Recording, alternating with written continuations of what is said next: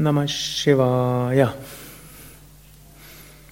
Das letzte Lied, das wir gesungen haben, hatte viele verschiedene Namen von Shiva.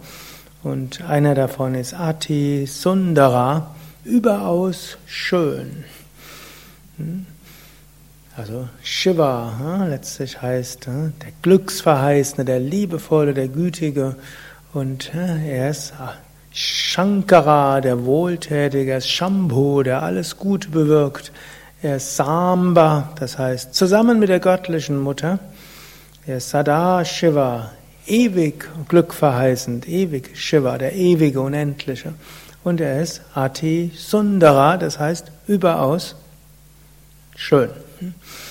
Und äh, es gibt verschiedene Definitionen, wie wir, oder verschiedene Weisen, wie wir das Göttliche erfahren können. Und eine der Definitionen ist Satyam Shivam Sundaram.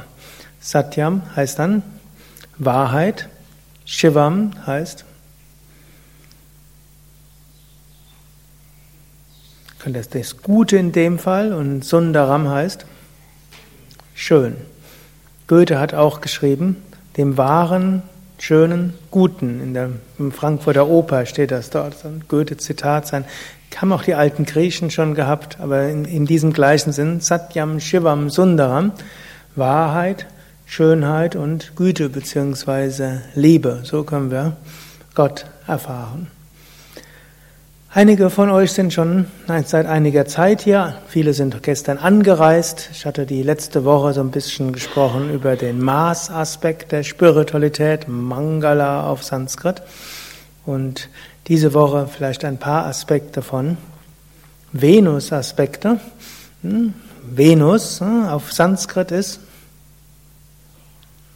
wer hat es gemerkt? Shukra, Shukra, Venus.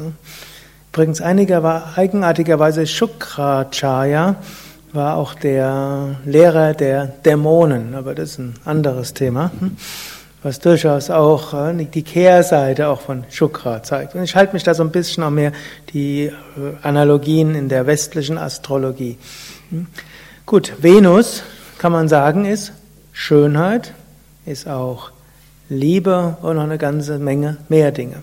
Aber in einem, wo Venus zu finden ist, ist eben in Schönheit. Und darin können wir das Göttliche sehen. Und das ist auch ein Aspekt, eben einer der sieben Aspekte. Wir wollen Gott besonders in der, im Schönen sehen. Also zum Beispiel, wenn ihr jetzt auf die Bühne schaut, hm, da seht ihr noch die Nachwirkungen vom Musikfestival.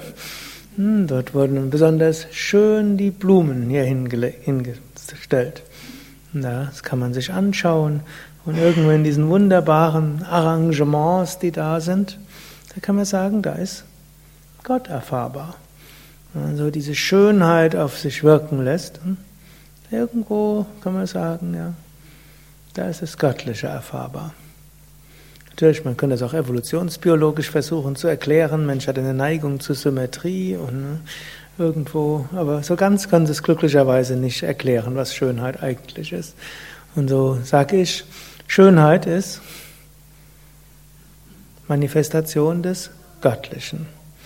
Und da gibt es verschiedene Weisen, wie man das machen, was man damit anstellen kann. Das eine ist, man kann immer wieder schauen, was ist besonders schön. Man kann Schönheit anschauen. Man kann auch Schönheit hören. Hm? Manchmal ist das Mantra singen besonders schön. Manchmal würde auch sagen, es ist vielleicht mehr die Marsenergie dabei als die Venusenergie. Das heißt, es ist vielleicht ein bisschen mehr mitreißender, nicht unbedingt besonders schön. Und manchmal ist es einfach verbindend, Merkur, aber hm, manchmal ist es ganz besonders schön. Oder manchmal, wenn man isst, es gibt da manche Sachen, die haben den perfekten Geschmack. Es gibt tatsächlich die perfekte Kartoffel. Irgendwie heute Abend haben mir die Kartoffeln besonders gut geschmeckt. Und es gibt die perfekte Salatsoße, die ist einfach so, einfach, man kann sie nicht verbessern. Und genauso, es gibt auch manchmal, wenn man Menschen sieht, die Asanas üben. Selbst wenn man das nicht selbst so kann, man kann es genießen, wenn dort jemand sieht, der so richtig schön Asanas übt.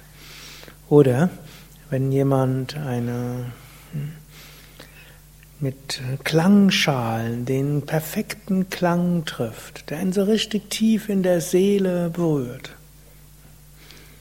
Oder wenn ihr nachher aus dem Fenster schaut und je nachdem, ob ihr noch einen Vortrag habt oder nicht, wenn ihr keinen Vortrag habt, seht ihr noch diese schöne Abendstimmung. Und hm, wenn ihr dann auf den Balkon geht oder auf dem Weg zum Haus Shanti, wenn ihr hier seid, habt ihr irgendwo einen Balkon, könnt ihr rausgucken, wenn im Haus Shanti wohnt, auf dem Weg dorthin einen Moment innehalten. Auch wenn die Gänseblümchen dann abends ein bisschen geschlossen sind, auch das hat eine Schönheit. Oder wer später dann rausguckt, sei es wenn Sterne und Mond da sind, ist Schönheit. Sei es wenn es dunkel ist, ist Schönheit. Wenn er morgens aufwacht, lauscht, macht ganz besonders mal kurz ziehen die Fenster auf. Da hört er nämlich die Vögel. Und irgendwo, und das ist ja besonders hier schön, hm, die Vögel sorgen dafür, dass so eine Grundstimmung von Schönheit, von Freude da ist. Irgendwo machen sie so einen Klangteppich, war mal einen dauerhaften Klangteppich. Ich glaube, irgendwo um halb elf, elf hört er auf. Aber morgens äh, irgendwann zwischen drei und vier Uhr fängt er meistens an. Also auch die Vögel haben Nachtruhe, aber etwas kürzere. Und dann ist diese Schönheit.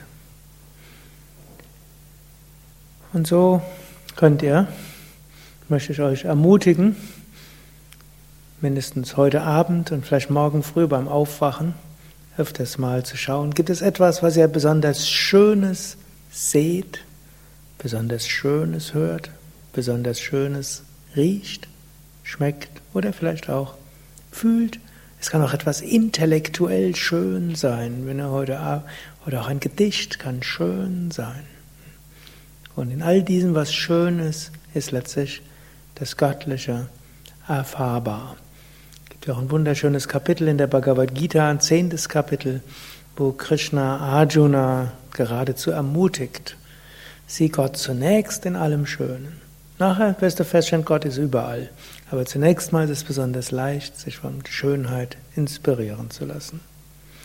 So gehen wir einen Moment lang in die Stille und da könnt ihr entweder die Blumen besonders anschauen oder draußen anschauen oder auch einen Atem anschauen, der ist auch schön oder die Schönheit des Gefühls im Herzen.